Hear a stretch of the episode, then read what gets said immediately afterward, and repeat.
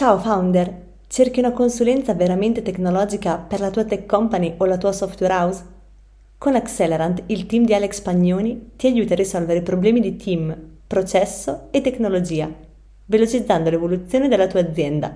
Per saperne di più vai su www.accelerant.it. Costruiamo insieme la tua tech company.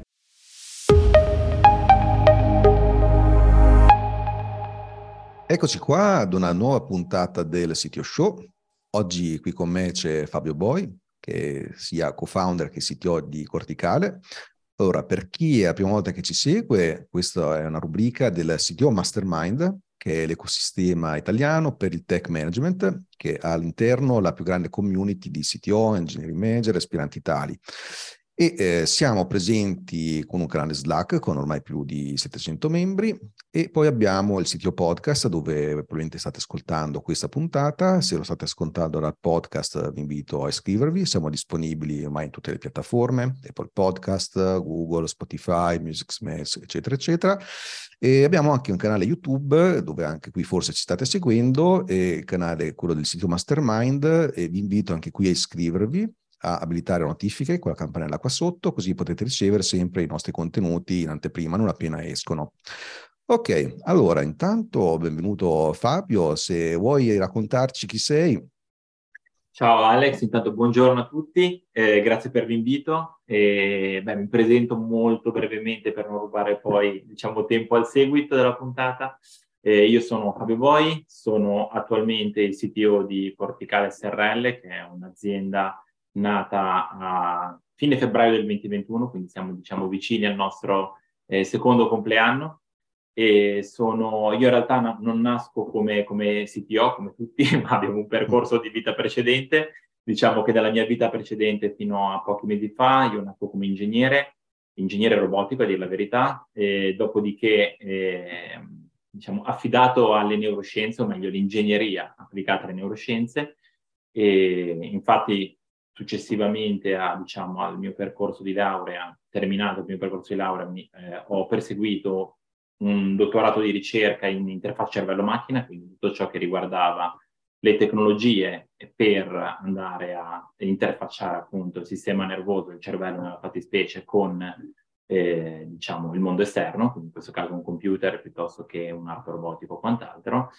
e ho proseguito poi il mio percorso con un, eh, diciamo, un, un, percorso da ricercatore vero e proprio, eh, in cui ho avuto la, la, possibilità e la fortuna all'interno dell'Istituto Italiano di Tecnologia qui di Genova, anche se per quanto l'IIT sia diciamo, una realtà eh, non solo nazionale, non solo genovese, ma anche internazionale, abbiamo diversi poli anche ad Harvard eh, o altre, altre, diciamo, altre, altre realtà estere di, di, di, grande rilevanza, di grande impatto eh, per quanto riguarda appunto le, lo sviluppo e la ricerca di nuove tecnologie.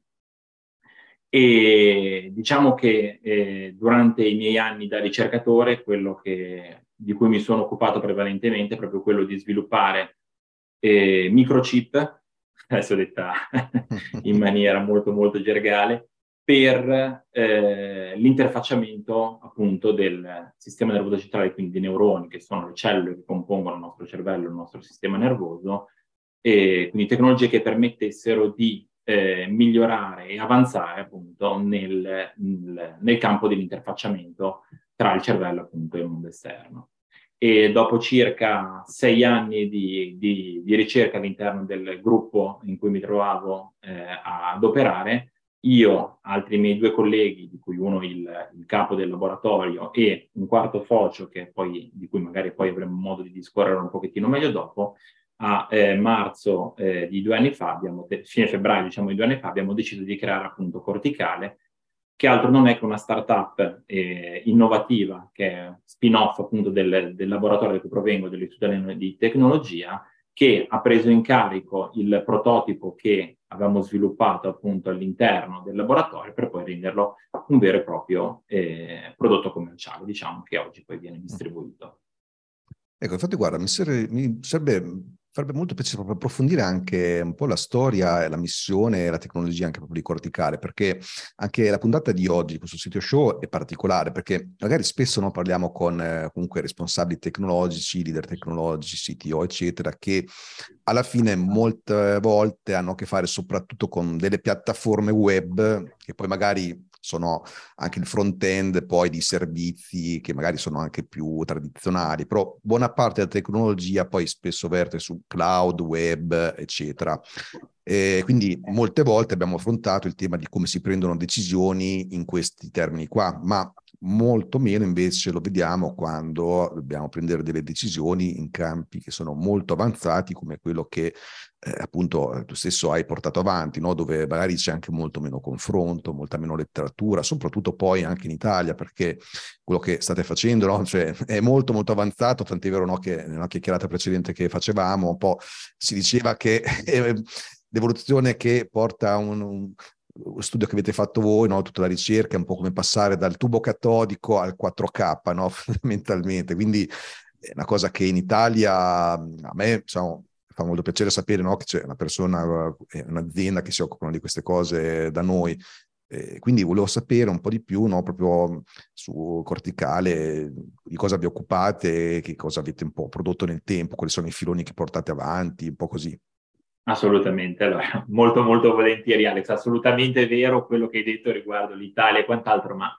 eh, diciamo che noi ne facciamo un vanto di essere italiani, di aver avuto la, la volontà di aprire e di, di diciamo, non scappare all'estero come purtroppo molte volte si è obbligati a fare,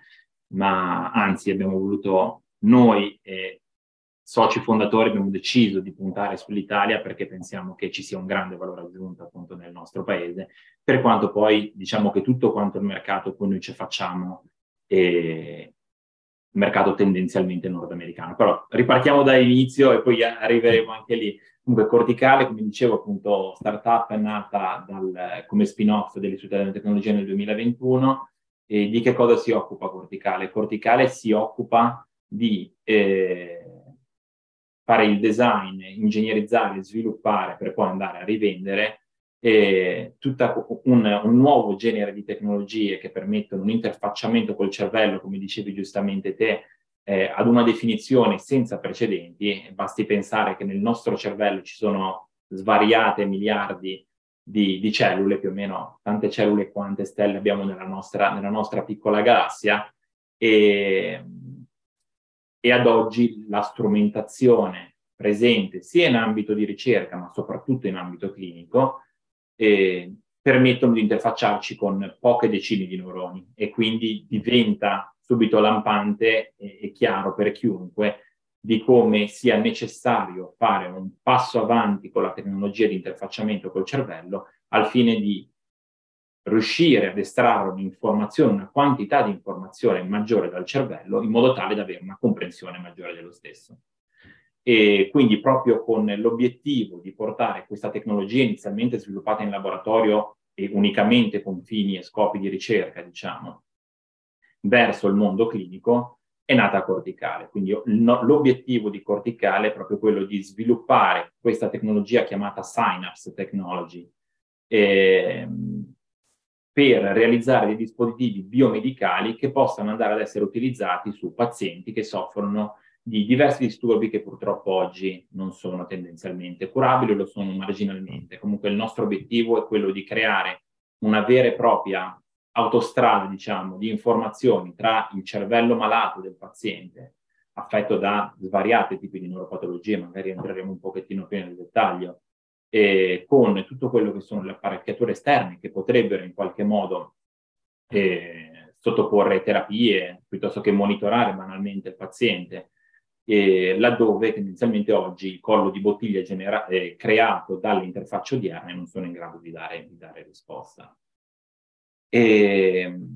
quindi quello che tendenzialmente abbiamo, abbiamo deciso di, di impostare a livello, a livello, aziendale come corticale è quello di un approccio diciamo, eh, modulare verso questo obiettivo di lungo termine. Ovviamente sviluppare tecnologie biomedicali è un, è un, diciamo, un ambito, un settore che richiede molti anni di sviluppo, ivi compreso per tutte quelle che sono le certificazioni tese a garantire che il dispositivo non sia dannoso, ovviamente laddove venga utilizzato su paziente. E,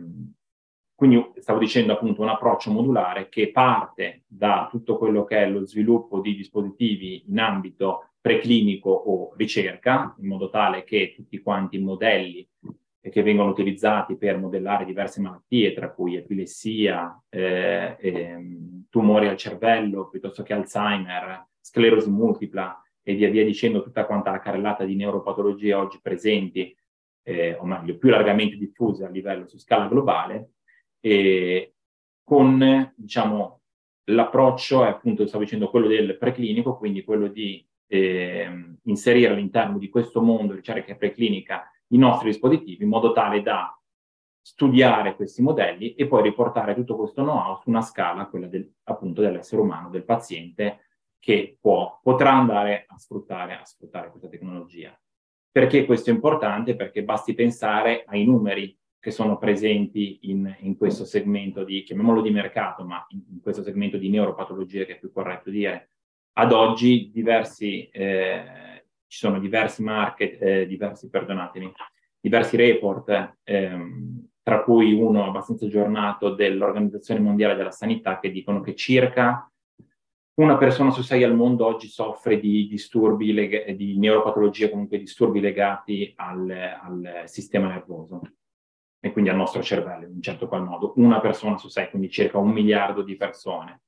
che vanno dalle patologie che dicevo prima fino addirittura alla depressione, ansia, disturbi dell'umore e quant'altro, che sono tutte quante, diciamo, disfunzioni legate ad un funzionamento fisiologico del cervello che molte volte vengono,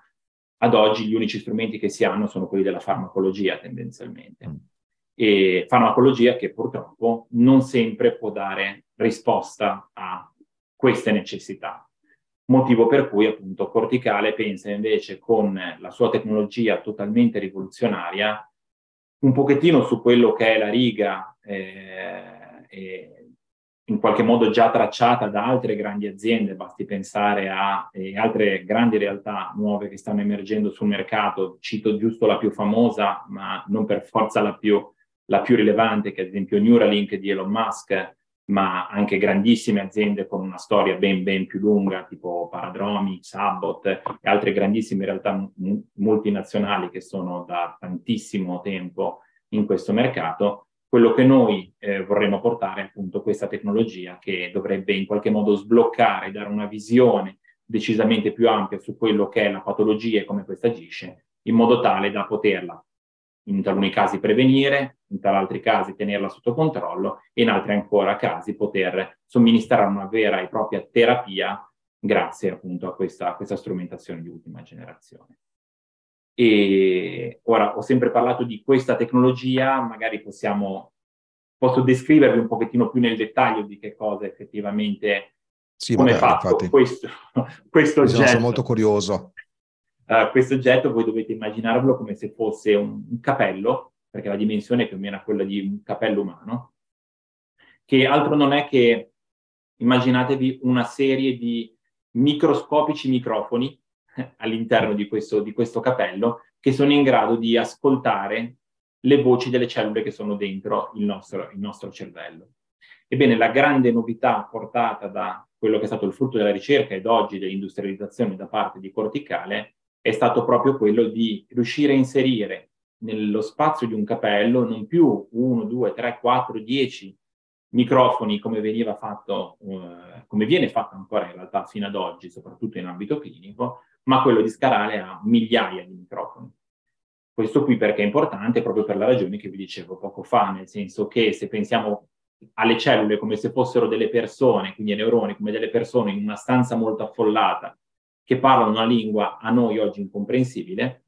e il poter avere tantissimi punti di osservazione, quindi tantissimi microfoni in grado di registrare la voce singola di ciascuno di, questi, di queste persone all'interno di questa stanza molto affollata, ebbene, avere tantissimi microfoni ci dà la possibilità di provare a decodificare, innanzitutto ad ascoltare molte più persone, quindi cercare di capire qual è, eh, diciamo, il discorso che si sta affrontando all'interno della stanza e a provare, grazie a tutti questi punti di misura, poi anche con l'assistenza e di questo Alex avete già parlato anche voi molto spesso in molte delle vostre puntate, grazie all'ausilio di algoritmi di intelligenza artificiale, di decodifica più in generale, quindi grazie all'ausilio di big data che possono venire col- eh, collezionati da questi dispositivi, provare anche a capire che cosa questi vari attori si stanno dicendo e quindi a quel punto lì risulta chiaro che non solo posso capire che cosa succede quando tutto va bene, ma posso provare anche a capire che cosa sta andando storto quando c'è una patologia in corso, comunque qualcosa che non è più, diciamo, fisiologico o, eh, o corretto. Quindi questo è più o meno ciò di cui, di, di, di cui si occupa Corticale e, e ciò che noi siamo, siamo bravi a fare. E... Infatti questo è molto interessante anche perché no, proprio riportandolo a quello che si diceva no, prima dell'Italia, quindi tutte le difficoltà che sappiamo, eccetera, eccetera, voglio proprio capire da te eh, quali sono state un po' le sfide anche un po' a livello imprenditoriale che, hai, che avete dovuto portare avanti per portare a far nascere un'iniziativa del genere e poi avere dei risultati già di questo tipo. Poi dopo magari vediamo anche quali sono proprio i mercati di, di, questo, no, di questo, questo, progetto. Assolutamente. La, la, la grande sfida di Corticale è stata tendenzialmente, vediamo da due punti di vista. La prima è stata quella di eh, riuscire a realizzare su larga scala, quindi su grossi volumi, una filiera produttiva, come tu giustamente Alex hai, hai detto all'inizio della puntata, e noi lavoriamo con l'hardware, non con il software, quindi c'è la necessità di produrre questi dispositivi, dispositivi eh, tendenzialmente di, basati su tecnologia microelettronica, quella che viene chiamata CMOS tendenzialmente, eh, CMOS devices, e, e come tutti, diciamo, coloro che hanno necessità di produrre microchip, è una, diciamo, un tipo di produzione che non può essere fatta ovviamente in-house, ma sono produzioni che vengono tutte quante esternalizzate in un certo qual modo. Quindi eh, nella fattispecie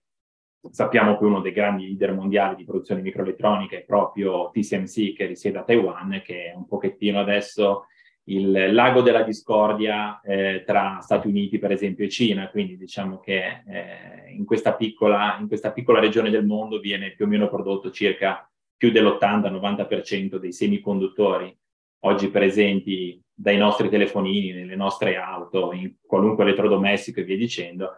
E quindi una delle grosse sfide è proprio quella di, eh, è stata quella di mettere in piedi tutta quanta la filiera produttiva eh, che ci permettesse dai design che vengono fatti in casa da Corticale a poi la produzione fino ai controlli qualità e, e il, il, diciamo, l'avere poi effettivamente il dispositivo pronto per, per la vendita.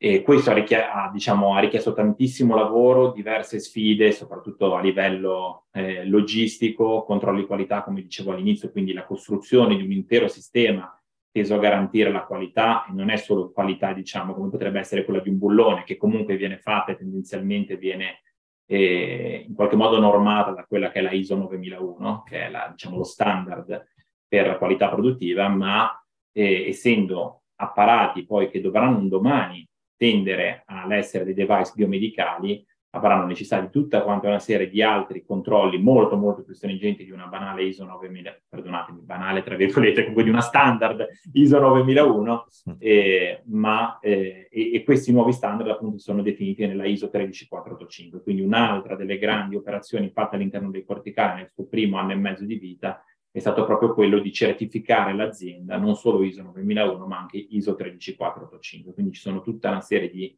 processi collaterali che devono essere compatibili con la filiera produttiva, eh, che devono garantire eh, standard di qualità e di sicurezza a termine, cioè diciamo durante tutta quanta la catena per tracciare quant'altro in caso di, di, eh, di difetti o, o, o comunque sia per la riproduzione sempre in qualità degli stessi dispositivi. Beh, il... Questa è una bella sfida, tra l'altro anche qui proprio per capire ulteriormente il contesto, no? anche perché poi dopo ho tutta una serie di curiosità che ti volevo chiedere, che poi dopo vanno a sconfinare proprio nella gestione tecnologica, ma proprio per capire meglio, no? anche in termini di modello di business, come, come operate? Cioè alla fine dicevi anche prima, no? avete un mercato importante come ad esempio quello nordamericano, eccetera, però voi ponete in un ambito più B2B, B2C, operate ibrido, come funziona un po' il vostro modello? Ah, guarda Alex, ti ringrazio per la domanda perché stavo andando esattamente lì. Dicevo, il mm. secondo mm. punto era proprio quello della business continuity, che è fondamentale per qualunque tipo d'azienda, tanto più per una startup. Sappiamo che eh, tendenzialmente c'è nei primi due o tre anni quella che viene denominata la Death Valley, quindi esatto, dove, sì. dove, il 90% delle startup eh. poi miseramente va a finire i fondi e va, e va a morire. E questo è soprattutto in paesi come europei, eh, ancora più mi, mi, mi, vuol dire l'Italia, dove i finanziamenti statali eh, o governativi comunque sia sono purtroppo talvolta insufficienti per sostenere le start-up nei momenti di loro maggior bisogno, quindi molte belle idee, molte grandi idee nate sul nostro territorio sono obbligate o a scappare per cercare fondi altrove, oppure come dicevo prima, purtroppo chiudono i battenti, quindi grandi idee, purtroppo, grandi prodotti in potenza, poi finiscono in un cassetto nel dimenticatoio, a favore poi magari di qualche altra startup americana che arriva solo 3, 4, 5 anni dopo e nonostante ciò riesce a fare esatto. eh, quello dove, dove, purtroppo la startup italiana ha fallito. E quindi proprio in ottica di business continuity, di evitare appunto di cadere in, in, questo, in, questo, in questa valle della morte, quello che eh, Corticale si è, diciamo, prefissa di fare all'interno del suo business plan fino dal, dal, giorno della sua nascita è stata quella, come dicevo forse in precedenza, del, di un approccio modulare, modulare. Quindi da prima targetare un mercato alla portata immediata che potesse dare quel cash flow necessario all'azienda, per poi, te, che è appunto il mondo quello della ricerca preclinico, per poi arrivare al mondo clinico che richiede decisamente più tempi, più investimenti e quant'altro. E per arrivare alla tua domanda, eh, proprio questo primo mercato, quindi quello della ricerca e della, della preclinica, abbiamo deciso di affrontarlo con un approccio eh, strano rispetto a quello che è diciamo, lo standard in questo segmento di mercato, che è quello della OEM, quindi tendenzialmente di produttori unicamente di componenti, che, i quali poi rivendono questi componenti a aziende terze, quindi il modello è proprio quello della B2B, eh, già presente nel settore che integra la nostra tecnologia, quindi la tecnologia di corticale, e la eh, rilascia direttamente ai, eh, ai, propri clienti. Questo che cosa ci, ci, sta consentendo di fare? Questo ci sta consentendo di fare, di utilizzare in qualche modo, di targettando le aziende già leader di mercato oggi all'interno del segmento preclinico ricerca, ci sta consentendo di entrare in maniera molto decisa e molto pervasiva in una fetta di mercato molto ampia, eh, che sono tendenzialmente i clienti di queste aziende storiche che, rappresentano già il 40, il 50, il 70% del mercato di riferimento, in maniera molto molto fluida in un certo qual modo, quindi andando a tagliare da un lato tutte quante le spese di marketing, eh, non dovendoci presentare come nuova azienda in quanto la nostra tecnologia viene in qualche modo distribuita direttamente da questi partner già conosciuti. E due, possiamo diciamo, pervadere il mercato in maniera, con una nuova tecnologia, in maniera molto importante, proprio sfruttando il trust che queste aziende già hanno sul mercato con i loro clienti. Quindi diciamo che in questa prima fase, targetando questo mercato preclinico, il modello che abbiamo utilizzato come business è proprio quello del B2B sostanzialmente, quindi meri fornitori di, di componenti integrati in strumentazione di terze parti, diciamo così. Un po' il modello Intel per per, per dare un'idea a, a, chi, a, chi, è avvezzo con la tecnologia. Quindi noi facciamo i microchip, i computer li fanno, li fanno gli altri. E diverso potrebbe essere il discorso, e questa qui è una cosa su cui eh, diciamo tutta quanta la, la, direzione di Corticale sta studiando in maniera molto intensa in questi mesi, è proprio il discorso invece del, dell'apparato biomedicale. Ebbene, lì il modello potrebbe essere rivisto in quanto il mercato è completamente diverso e anche i costi associati per lo sviluppo e l'integrazione di tecnologie di questo tipo totalmente innovative è completamente diverso mm. e quindi diciamo che anche in questo caso Corticale vuole essere molto flessibile a considerare anche l'opportunità a questo punto di divenire una company B2C che sviluppa non solo a questo punto il dispositivo, quindi l'interfaccia neurale, ma anche poi tutto quanto quello che gergalmente viene definito il back-end, quindi tutta quanta la parte di eh, strumentazione connessa al dispositivo eh, che dovrebbe essere poi rilasciata nei vari eh, centri medici piuttosto che ospedali, piuttosto che IRIS e quant'altro. Beh, no, intanto complimenti perché comunque in un anno e mezzo già di cose ne avete sfornate, no? Cioè, poi è vero che chiaramente c'era anche uno storico di ricerca, come un po' hai citato all'inizio, però insomma, poi portarlo a impresa in tempi così rapidi su delle tecnologie così innovative e partendo dall'Italia è molto, ecco, quindi bravi insomma. Grazie. E su questo ti volevo chiedere un po', no? adesso che abbiamo capito il contesto in cui, in cui operi, no? posto che poi dopo magari anche su alcune cose sarebbe carino fare un approfondimento, tipo il discorso difficoltà nel reperire semiconduttori, eccetera, no? E però per capire anche un po' il tuo ruolo e quindi anche magari eh, le sfide che anche tu personalmente porti avanti, no? Ad esempio, mm, anche in altre occasioni abbiamo fatto qualche chiacchierata con responsabili tecnologici di eh, aziende dove c'era una, una, parte importante di ricerca, no? Come poi è nel tuo caso. Eh, di solito quello che mm, viene raccontato è che mm, sono funzioni distinte, no? che da una parte c'è chi si occupa della ricerca vera e propria, no? quindi anche un po' più di ricerca di base, e mentre magari i leader tech con i quali ho parlato soprattutto erano quelli che magari gestivano altri aspetti che credo però anche nel vostro caso ci siano un po' intuito. Infatti una parte della domanda è anche proprio questa qui, cioè posto che c'è una parte importante quindi qui di, di hardware, di ricerca, no? quindi anche proprio capire come far funzionare questa cosa, tutta la teoria che c'è dietro, gli studi, gli esperimenti che verranno fatti, così via. Però eh, a un certo punto è citato il fatto che comunque c'è anche una parte, ad esempio, big data, eccetera. Quindi da una parte volevo capire più o meno quanto è ampio tecnologicamente quello che portate avanti, cioè c'è anche, anche qualcosa lato cloud, qualcosa lato dati, qualcosa lato eccetera eccetera e se tutte queste cose più o meno ricadono sotto un'unica gestione, cioè tipo la tua, oppure se avete funzioni differenti. Questo qui no per capire perché in altre occasioni erano state raccontate anche modi diversi di pensare, di rapportarsi tra chi doveva portare avanti la ricerca, che ha dei tempi lunghi,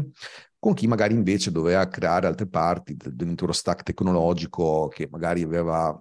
questioni molto differenti da gestire. Quindi un po' questa curiosità qui nel tuo caso. Sì, beh, cioè, diciamo che corticale eh, rispecchia molto quello che è un pochettino anche il mio animo, nel senso che io, come dicevo all'inizio, sono nato come ricercatore, ora donato all'industria in un certo qual modo, quindi diciamo che è un lavoro più manageriale, imprenditoriale però poi ricercatore sempre un pochettino rimango, quindi e corticale vive esattamente alla stessa maniera, quindi in corticale ci sono diciamo due anime molto forti, una prima anima che è quella della, della ricerca continua che comunque viene fatta, noi abbiamo un dipartimento R&D all'interno di corticale che si occupa di sviluppare, perfezionare e, e, e poi produrre quelli che, e ideare, perdonatemi, quelli che saranno poi i nuovi prodotti eh, che nel futuro corticale ha già in pipeline in qualche modo di eh, distribuire e dall'altra parte poi vi è una, una, vita che invece è quella imprenditoriale, che invece va dal cash flow al fattore che la produzione venga fatta nei tempi prestabiliti, che sia fatta di qualità, il rapporto con i clienti e quant'altro. Diciamo che proprio in ottica di eh, diciamo, queste anime che vivono all'interno del, del, dell'azienda, eh, abbiamo distinto in un certo qual modo, in maniera anche un pochettino, perdonatemi, forzosa, perché poi uno quando nasce ricercatore è obbligato a fare eh, carte o, o, o, call per definire altre cose, poi diventa eh, quasi, quasi nostalgico l'idea di poter mettere le mani in pasta e poter fare un pochettino di, diciamo, di ricerca. E abbiamo deciso di dividere diciamo, tra i eh, due soci eh, tecnologici che provenivano dall'ambiente ricerca e che poi sono stati, diciamo, in qualche modo hanno dato vita a Corticale, abbiamo deciso di dividere le due anime, quindi una ricerca, l'altra produzione. Quindi il mio collega Gian Nicola Angozzi, che è CSO dell'azienda, quindi CSO dell'azienda, lui si occupa prevalentemente di guidare il, il Dipartimento R&D di Corticale, quindi che si occupa appunto, come dicevi te Alex, di non solo sviluppare e perfezionare la tecnologia che già oggi abbiamo in casa, ma anche di sviluppare tutti quelli che sono il, i nuovi prototipi che Corticale sta portando avanti nel tempo e questo anche triangolando non solo forze interne ma anche forze esterne che sono proprio quelle di, un, diciamo, di una collaborazione attiva e costante con l'Istituto Italiano di Tecnologia, l'istituto in cui la tecnologia è nata e, e, e con essa diciamo, il contributo delle due realtà, quindi pura ricerca e ricerca diciamo, industriale svolta all'interno di Corticale, queste due realtà, queste due, queste due anime in qualche modo si fondono per, eh, per, continuare quello che è il percorso continuo di miglioramento e di avanzamento della tecnologia eh, odierna. Dall'altra parte invece quello che invece è più il mio ruolo eh, invece è quello invece di tenere sotto controllo tutti quelli che sono i processi produttivi e, part- e, stabilizzare quelle che sono appunto le linee di prodotto e le linee produttive associate, quindi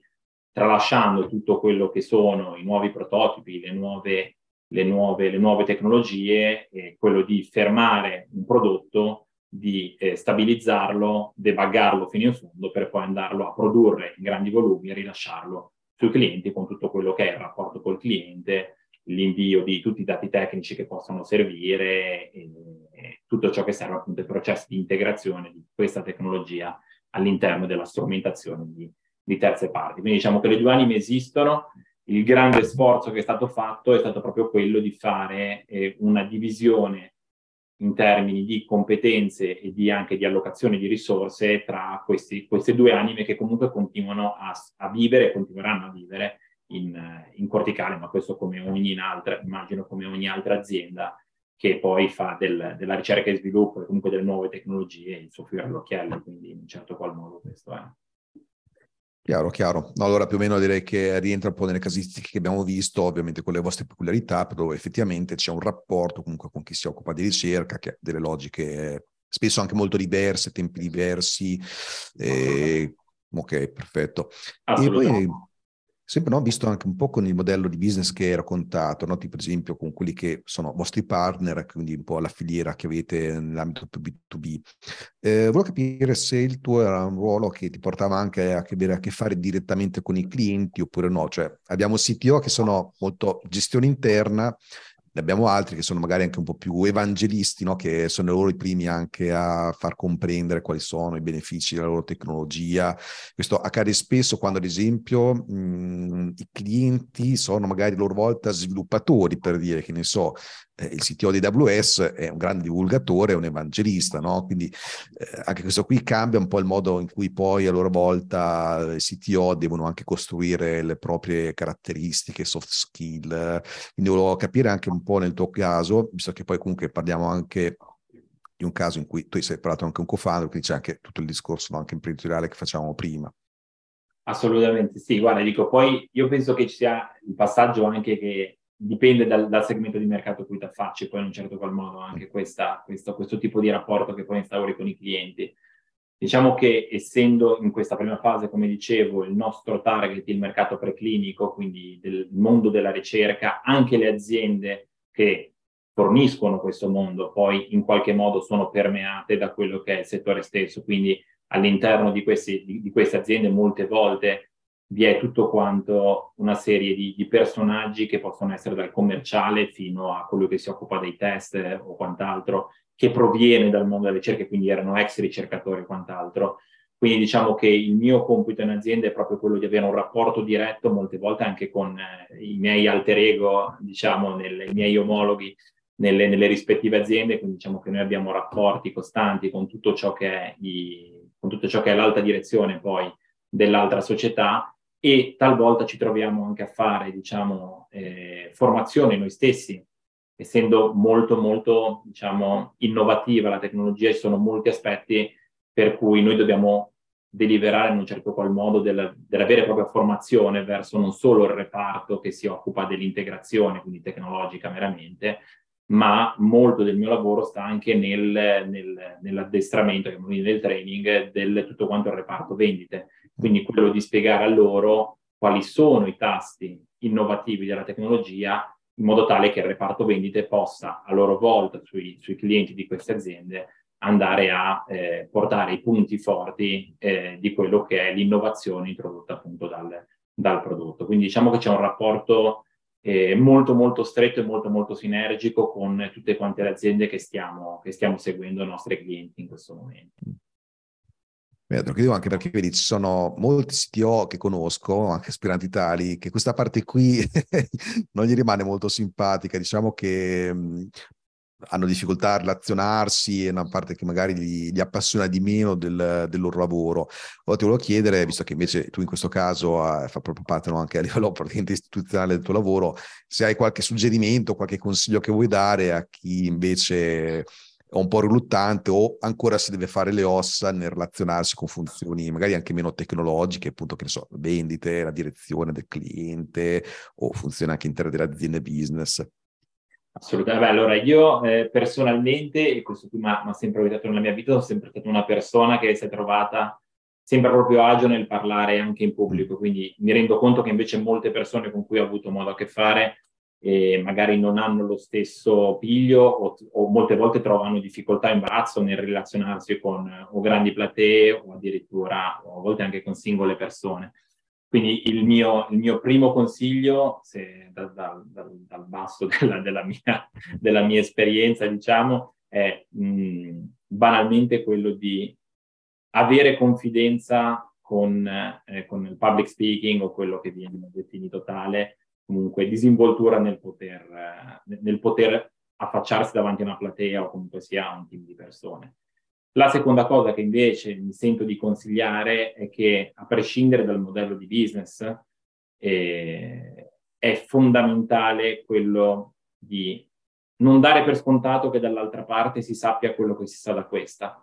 Questo ho imparato ovviamente con l'esperienza mie spese, per cui molte volte eh, si è dato per scontato che fosse chiaro quali fossero per esempio i punti di forza, piuttosto che le cose a cui prestare attenzione, piuttosto che eh, determinati step che dovevano essere fatti in una certa maniera, perché si pensa sempre che dall'altra parte o siano più bravi o siano al tuo pari o comunque sia abbiano compreso la prima la cosa che tu hai detto e molte volte invece è estremamente necessario quello di o ritornare più volte sugli stessi aspetti o comunque sia renderli veramente palesi e chiari andando a sottolineare a queste persone quali sono eh, le peculiarità, in questo caso, eh, o comunque i punti su cui andare a, a, insistere. Quindi non dare mai nulla per scontato, certo, la prima cosa. La seconda cosa è essere molto chiari, perché molte volte noi pensiamo di essere, a volte mi è successo, arroganti nel, fammi passare il termine, imporci nel, nel dire certe cose, quando invece dall'altra parte non viene altro che apprezzato perché tutto quanto eh, diciamo, oro colato, essendo che non sempre dall'altra parte si ha la comprensione di quello che sta succedendo. Quindi eh, questo qui è, diciamo, l'esperienza che io ho avuto e penso che la fase di training, esattamente come sia parte fondamentale del prodotto, a prescindere di chi è poi, eh, chi, di chi ne usufruisce dall'altra parte. Ecco, grazie per i consigli perché sicuramente saranno molto utili a molti che ci stanno ascoltando. Ho in mente diverse, diversi nomi, diverse facce, no? anche mi vengono in mente no, così, anche così di, come curiosità, molte volte no, anche quando facciamo queste chiacchierate del sito show, no, magari facciamo una intro iniziale dove c'è la persona molto entusiasta, poi quando è ora di prendere l'appuntamento per fare la registrazione la portano molto alle lunghe perché sì, perché diciamo molti chiaramente sono timidi o non sono ancora non, sono, non hanno sperimentato public speaking anche one on one come questo qui, quindi sono diversi casi, quindi viene da ridere quando dicevi questa cosa qui perché mi suonava parecchio. E visto che no, siamo un po' in quest'area qui, soft skill e dintorni, no? ricollegandomi anche di nuovo a quello che dicevi prima, no? che poi anche la, tua storia in questo caso, no? quindi eh, volevo qualche approfondimento della tua esperienza proprio per quanto riguarda, nell'ambito della creazione di uno startup, proprio nel passaggio della mentalità anche da, nel tuo caso ricercatore, in altri casi può essere da sviluppatore o comunque da figura tecnica, a quella più imprenditoriale. Te lo chiedo anche questo qui perché comunque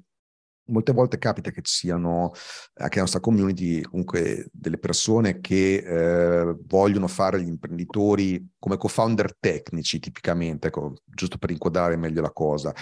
e quindi capire bene anche questi aspetti qui perché per molti è un po' una novità, hanno paura o non sanno cosa significhi questo, però magari vogliono provare, quindi anche qui volevo un po' attingere dalla tua esperienza per capire meglio no, un po' come si può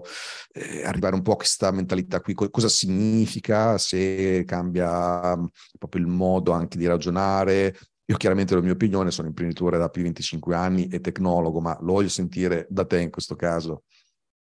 Ti ringrazio Alex. E, allora, non nego, direi una bugia se dicessi il contrario, che è, una, è stata una delle cose più difficili da fare, cioè dopo, per me è stata la, tutta la mia vita lavorativa passata tendenzialmente sia a lavorare in team, ma molto basa- basandomi su quelle che erano le mie competenze o quelle che potevo attingere da quelli vicino a me, ma tendenzialmente il lavoro veniva fatto perché io lo facevo tendenzialmente, quindi tutte le skill dovevano in qualche modo focalizzarsi sulla mia persona e tutte le attività alla stessa maniera. E diciamo che uno dei passaggi più complicati è stato proprio quello di, una volta passato in azienda, capire che a quel punto lì la parte fondamentale, questa qui è veramente, penso, la parola di cui uno debba fare, almeno nel mio caso è stata la parola di cui fare tesoro per eh, fare questo passaggio che è ancora, diciamo, in corso d'opera in un certo qual modo e più passerà il tempo e più spero che, di, di riuscire a farlo correttamente, eh, è quello di delegare. Cioè, penso che la delega sia il, la, la, la, parola che io mi sento di suggerire come parola chiave. Cioè, un ricercatore, uno sviluppatore che ha sempre fatto tutto quanto da solo, una volta che diventa una figura manageriale tecnica di riferimento per un team che sta sotto di lui, eh, o comunque che deve gestire, deve capire che non può più essere lui a fare le cose, ma deve trasferire il know-how, suo sulle persone sotto e una volta fatto deve fare in modo tale che queste persone siano correttamente istruite, dirette, organizzate affinché raggiungano l'obiettivo. Quindi nonostante, come dicevo prima, molte volte io in primis abbia la tentazione di mettermi lì a fianco a uno dei, dei, dei, miei ragazzi e dire dai fammi vedere, bello, facciamolo insieme, cioè tornare un pochettino alle vecchie glorie, mi rendo conto che è molto più utile se invece io mi siedo dietro la mia scrivania e inizio a parlare con i clienti, inizio a pensare quali sono gli step successivi da fare, mi confronto con altre aziende o altre realtà, fondi di investimento, quello che sia, per dare continuità a quella che è, a quella che è l'azienda e quindi e fidarmi al 100%, ovviamente poi controllando periodicamente quello che viene fatto. Quindi questo non vuol dire dare un ordine e disinteressarsi di quello che accade, ben lungi da me, cioè vuol dire organizzare, pianificare, questa qui è un'altra parola chiave, pianificare l'attività da fare per raggiungere un obiettivo e poi di tanto in tanto essere comunque sempre presente per controllare l'andamento di quelle che sono le cose. Quindi penso che un CTO, un CSO in generale, comunque chiunque sia eh, manager di un dipartimento che si occupa di una determinata attività debba delegare ai propri, eh, propri sottoposti quelle che sono le attività necessarie per arrivare all'obiettivo e essere sempre pronto a controllare che queste vengano fatte, quindi senza mai abbandonare nessuno, senza mai sentirsi eh, il capo che delega e finita da storia, ma eh, diciamo che questo qui è stato uno dei passaggi più proprio perché richiede proprio un cambio di mindset completo e mi rendo conto che è veramente complicato per una persona che da tutta la vita ha sempre magari agito in maniera solitaria o anche lavorando in piccoli gruppi, ma tendenzialmente facendo. Invece qui la cosa difficile è far fare e fidarsi che quello che viene fatto eh, è corretto, tendenzialmente.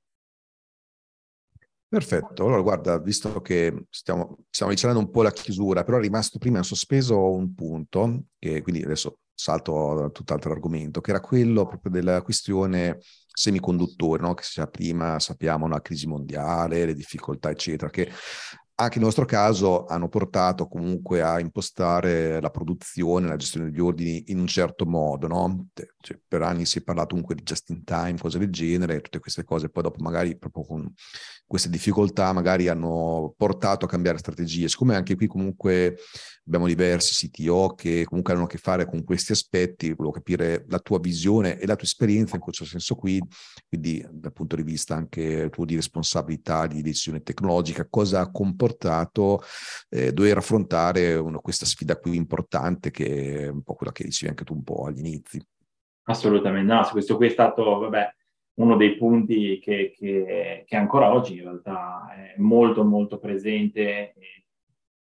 di cui bisogna tenere conto ogni giorno che uno si viene a sedere eh, alla scrivania, nel senso che come vi dicevo all'inizio, come ti raccontavo Alex, noi siamo nati in piena pandemia, cioè noi, scri- noi abbiamo scritto il business plan di Corticale in, da portare al finanziatore in, durante effettivamente il lockdown quindi in piena, in piena, in piena pandemia. E quindi noi abbiamo vissuto fin dall'inizio tutta quanta questa, questa questione socio-politica, poi socio-economica, eh, che ha portato a, questo, a, questa, a questa condizione in cui vi è difficoltà nel reperire tutta quanta una serie di componenti elettronici, ivi compresa la produzione dei componenti elettronici stessi, come accade per esempio per i, per i nostri microchip. E diciamo che eh, questo ha richiesto che cosa? Ha richiesto un ulteriore, eh, un ulteriore passaggio molto importante che è stato quello della pianificazione eh, di dello stock. Quindi in un certo qual modo quello che noi abbiamo dovuto fare, come dicevi giustamente te prima, è stato quello di passare da quello che è stato per da sempre, a mia memoria, quello che era il perfetto, ok, devo realizzare un componente, devo realizzare una scheda elettronica che mi servono XY componenti, non c'è problema, so che sul mercato ci sono, quando ne avrò bisogno devo fare 1, 2, 3, 4 schede, compro just in time componenti elettronici per 1, 2, 3, 4 schede. Questo non è più possibile farlo, e quindi quello che eh, abbiamo fatto sono state due cose. La prima cosa, quello di realizzare e disegnare schede elettroniche e componenti elettronici con eh, ciò che sapevamo essere disponibile in quel momento sul mercato, quindi paradossalmente si è ribaltato. Quindi non si fa il disegno elettronico e poi si ordinano i componenti, ma si guarda quali sono i componenti e poi si fa il disegno elettronico in modo tale che comprenda quei componenti. E la seconda cosa che abbiamo fatto è stato quello di investire ingenti capitali in stock. Quindi quello che abbiamo fatto è stato quello di, una volta eh, realizzato il prototipo funzionante, andare o in produzione di microchip o in ordinativo di componenti elettronici per quantità, diciamo, che potessero essere sufficienti a garantire almeno un paio d'anni di, eh, di, di forniture sostanzialmente. La, l'ultimo passaggio che, che stiamo cercando di, eh, di, di, portare a termine, ma questo è un'operazione ovviamente abbastanza lunga e che richiederà ulteriore capitale, è quella di eh, in qualche modo cercare di rendersi indipendenti da un unico fornitore di componenti elettronici. Mm. Quindi noi in questo momento eh, ci sono delle ragioni tecniche eh, di, di, non facile soluzione dietro. Noi in questo momento, come ti dicevo, mandiamo in produzione i nostri componenti in un'unica fonderia di microelettronica che è eh, quella Taiwan, quindi TSMC, e ovviamente abbiamo lo spettro, abbiamo per ora tamponato la condizione odierna, diciamo, di lotta che c'è, di spauracchi che ci sono tra Cina e America per il controllo di Taiwan, facendo un grande ordinativo di dispositivi, eh, ma noi sappiamo che comunque sia questa condizione potrebbe in qualunque momento eh, peggiorare in maniera reversibile, quindi quello che stiamo pianificando è proprio quello di riuscire a raddoppiare la produzione in non un unico sito Taiwan, ma anche magari un secondo sito in America piuttosto che in Europa. E questo non è semplice, non è semplice perché ad esempio fonderie Simos ne esistono poche al mondo, i volumi sono, come dicevo all'inizio, quasi tutti quanti arrivano appunto da Taiwan, quindi non è semplice riuscire a trovare fonderie eh, nel nostro caso anche delocalizzate in altri punti, e comunque la traslazione della produzione da una fonderia ad un'altra fonderia richiede tantissimo sviluppo aggiuntivo. Però diciamo che sono tutte quelle opzioni che un, eh, un CTO, qual è la mia figura in azienda, deve tenere in conto e deve in qualche modo, eh, in questo momento dico tamponare, eh, per garantire appunto la business continuity dell'azienda. Quindi in questo momento lo stock eh, previsionalmente è raddoppiare la produzione non in un unico sito ma in più siti. Quindi questo sì. qui è diciamo un po' mm. quello che abbiamo dovuto affrontare tanto per semplificare lo startup dell'azienda. no, che poi se ci pensiamo, cioè, sono anche giganti come Apple che a loro volta stanno portando avanti difficoltà di questo genere proprio in questo periodo, no? cioè per dire notizia di questi ultimi giorni che la Apple ha avuto ricavi inferiori alle attese proprio perché in realtà c'era la domanda ma non stava dietro con la produzione per tutti quei motivi no. che fondamentalmente sono ricollegabili a quelli che hai detto tu, no? quindi più, eh, chiaramente le loro complessità, quindi anche loro so che stanno cercando di diversificare, eh, che ne so, anche in India, in altri posti, non è banale, ecco, quindi figuriamoci no? per, per, una startup, quindi di nuovo complimenti insomma anche per, il, no, anche per il coraggio imprenditoriale, perché diciamo Molti non, non, lo sanno questo, ma la caratteristica numero uno dell'imprenditore è il coraggio, poi dopo ne vengono altre. E questo, insomma, operare con queste difficoltà significa sempre comunque prendere decisioni che richiedono coraggio, no? cioè, anche il fatto di mobilizzare capitali importanti in stock, eccetera, eh, sono decisioni insomma, che non si prendono a cuor leggero di solito, quindi eh, in Italia in particolare. L'ultima cosa che devo chiedere è se hai delle risorse da consigliare per chi ci sta seguendo su questo o altri temi a tuo piacimento. Allora, sì, guarda, tendenzialmente mi sento di consigliarvi, e magari possiamo mandare un paio, posso condividervi sicuramente un paio di link in merito, una serie di, uh, di diciamo, analitiche e di report molto molto interessanti per quanto riguarda tendenzialmente le, tutte quante quelle che sono le interfacce cervello-macchina e il mondo del, del, del neurotech, che è un pochettino il mondo in cui ci muoviamo. Quindi vi è un, un, un report molto interessante distribuito dalla, dalla, Royal Society che si chiama A Human Perspective, che fa veramente un focus molto interessante anche per chi non è tendenzialmente del, del, diciamo, del settore, però è molto molto comprensibile su quello che è tendenzialmente tutte quante le ultime novità, quali sono le, eh, le prospettive per quello che sono appunto le interfacce cervello-macchina. Quindi questo qui è, un, è sicuramente una risorsa che per, veramente per chiunque, anche non particolarmente esperto, può, eh, può, può avere accesso.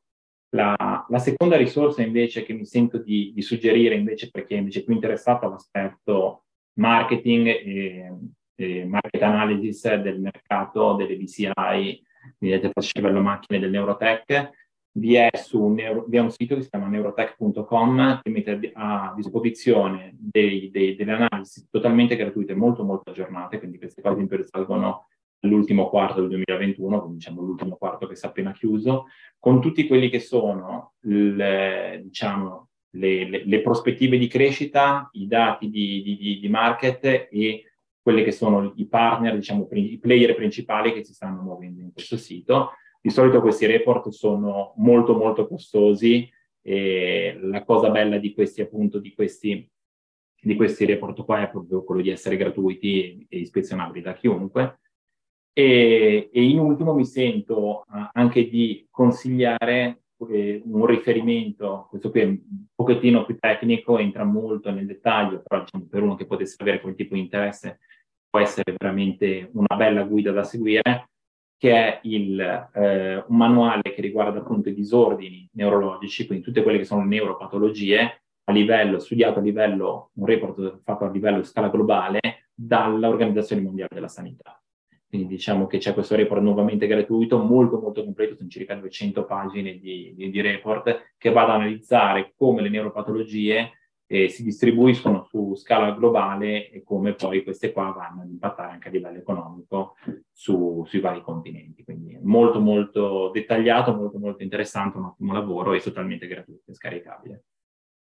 Perfetto, poi noi metteremo i link per queste risorse nella descrizione della puntata sia su YouTube, nel podcast e anche nell'articolo del blog sul sito Sitio Mastermind, così chi è poi interessato troverà proprio il collegamento per scaricare queste risorse.